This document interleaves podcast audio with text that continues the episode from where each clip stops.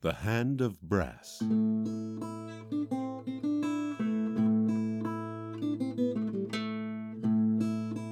Episode 2 The Protector's Courage. It was mid morning in the Horasane Mountains. Elric Stormshield stood outside his quaint little house with his wife Amber and daughter Erica. The sun shone in from the opening in the mountain above them, bathing the city with light. Do you have everything? Rations, bedroll, bandages, it's all there. Every cut, scrape, gash, and wounded soldier will be tended to. Oh, wait, where's my lantern? I have it right here, love. You left it beside the bed as you were packing. I swear, I don't know how I survive these trips without you. I've wondered that too sometimes. Keep your axe sharp. Last thing I need is for you to lose another leg. You got lucky last time, and even luckier to be born a dwarf. Prosthetics aren't cheap to make, you know. Oh, I figured I'd run feet first into a troglodyte's jaw. Give me a match and set this time, hmm? Never you mind, Elric Stormshield.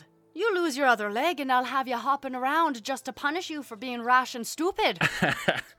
I best be careful then. Now, as for you, little Erica, while I'm gone, you listen to your mother, hmm? I'll be back in the wink of a cat.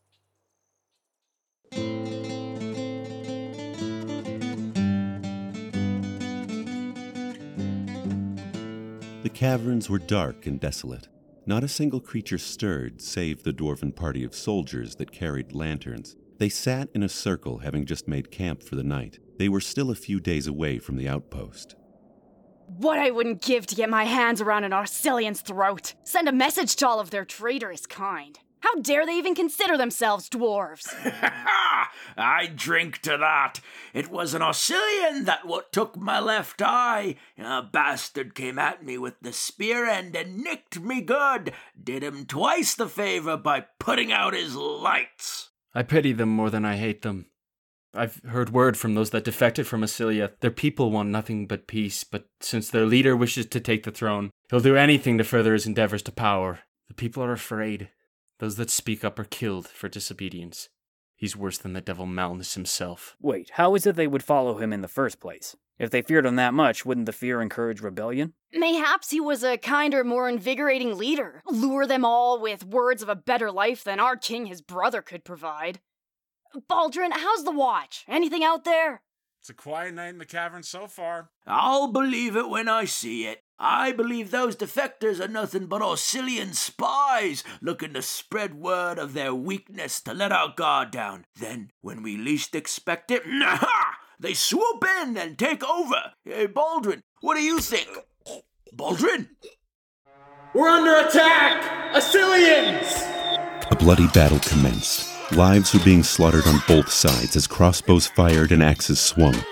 Elric was locked in combat with a dark haired dwarf.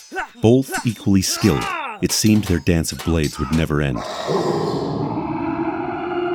Until they were suddenly surrounded by the monsters of the mountain, the troglodyte. Attracted to the sound of battle and the smell of fresh blood, these foul creatures struck swiftly. In a fleet of panic, it was every dwarf for themselves, for if you stood and fought, you were surely ripped apart by sharp claws and fangs. A fiend grabbed Elric's worthy opponent, and by the scalp tore his head clean off. Elric's heart raced as he ran, ran for his life, darting this way and that. He didn't know where he was going. All he knew was that he needed to get as far away as possible. He hid behind a stalagmite, trying to calm and catch his breath. He could hear it. And it was close.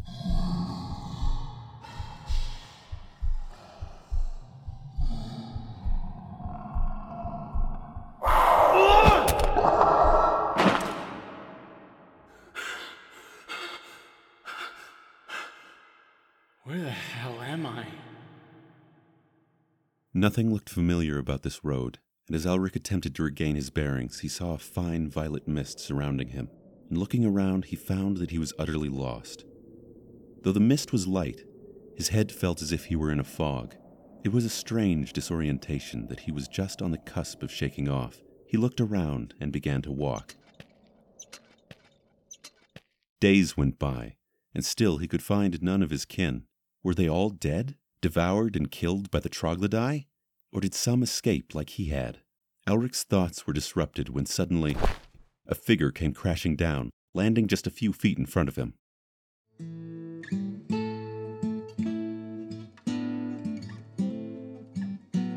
It was just starting to rain. Celine was standing outside a cave that entered the Horisane Mountains. We are getting close, Decius. Please hold on. How long have I been here? How much time has passed? It feels like an eternity. It has been two years. Only two years. But I have finally found it. Ruins in the Horisane Mountains have the scroll. Horisane Mountains? Are you sure? There are vicious creatures in the caverns and tunnels there. It's a risk I'm willing to take. I'm not alone, Decius. I have Duncan with me. Yes, this Duncan you've mentioned. Can he be trusted? You know nothing about him. He could be an Alamendian spy. You know they're after the scroll. I know enough, and I have definitely seen enough. His skills will come in handy should we get into trouble. I'm sure the horrors that you are experiencing are far worse than the creatures in these caves. But it will all be for naught if you are needlessly killed. If you die, I will be trapped here. All I ask is for you to be careful.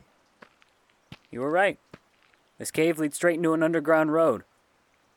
Were you talking to someone? I was just talking to myself. We sorcerers have a lot on our minds. Shall we carry on? I'm eager to continue. It's so dark down here. Uh, wait, Duncan. Save your oil from your lantern. Allow me. I'll cast a floating light spell. Neat trick. It's actually a lot harder of a spell than you think. You have to maintain a certain level of concentration to keep it going. But once you get the hang of it, it becomes second nature, really. After some time traversing the winding tunnels, the entrance opened up into a soaring cavern. The ceiling could not be seen, and the path they were following was flanked by the cavern's wall and a cliffside. Looking down, it was a long way to the bottom. They carried on down their selected path. Duncan? Hmm? I've been meaning to ask you. The armor you're wearing, is that standard issue for best men? I've been to a handful of wealthy weddings, and I've never once seen anything so. Metallic. Typically, they adore themselves with sturdy leather armor or just their usual blue ceremonial tunic. I, uh, used to be a knight. You were a knight? Really? That's hard to believe. Well, no, but I'm merely surprised because when I researched you, I found you had moved to Atalis and become a member of the Bestman Guild, but there's little else. No place of birth or even recorded events before you moved to the Atalis capital. You researched me. Of course, you didn't research me? Oh, wait, you didn't, hence not knowing I was a sorceress. Well, I wanted to make sure you were the right person for the job. The weddings you were best man for and the feats you performed at each seemed to make you more than qualified to be a bodyguard of sorts. But what happened? Where were you a knight? How did you lose your knighthood? Did you break your code? you sure are a curious one. I'm from the Draconian Order of Mages. Of course I'm curious. If you must know, I was once a knight of Sendium. Oh. I'm I'm so sorry. I shouldn't have pried. When Sendium fell, please know that I never believed. I don't like to parade that fact around. I'd rather keep my past in the past if that's all right. Of course, my apologies. I didn't mean to. Wait. I hear something. Douse the light. But it was too late. Four men dressed in black emerged from the darkness, wielding deadly blades. Two of the men came charging at Duncan. In a flash, Duncan drew his sword. Stabbing it into the ground, he flicked up dirt, flinging it right into the eye of one opponent, causing him to stop in his tracks. Duncan seized the opportunity to fight one on one with the other assailant. From behind him, Celine's spells flew, firing concussive waves of force, causing the two more hesitant men to fly into a wall of stone, stunning them.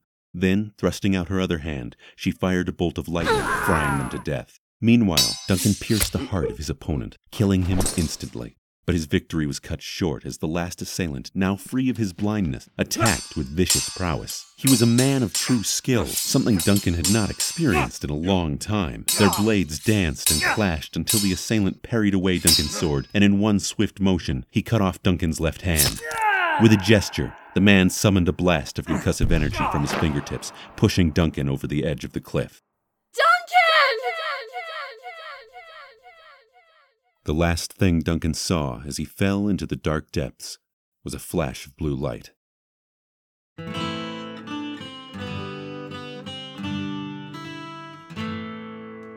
Hey, you. Yeah, you. It's me, your best friend, Joel Taylor. I'm one of the voice actors on The Hand of Brass, and I just want to say Thanks for listening. If you liked what you heard, please check us out on Patreon, Twitter, Instagram, and Facebook at The Hand of Brass. And hey, maybe tell some of your other best friends too. All right, enough from me. Love you. Bye.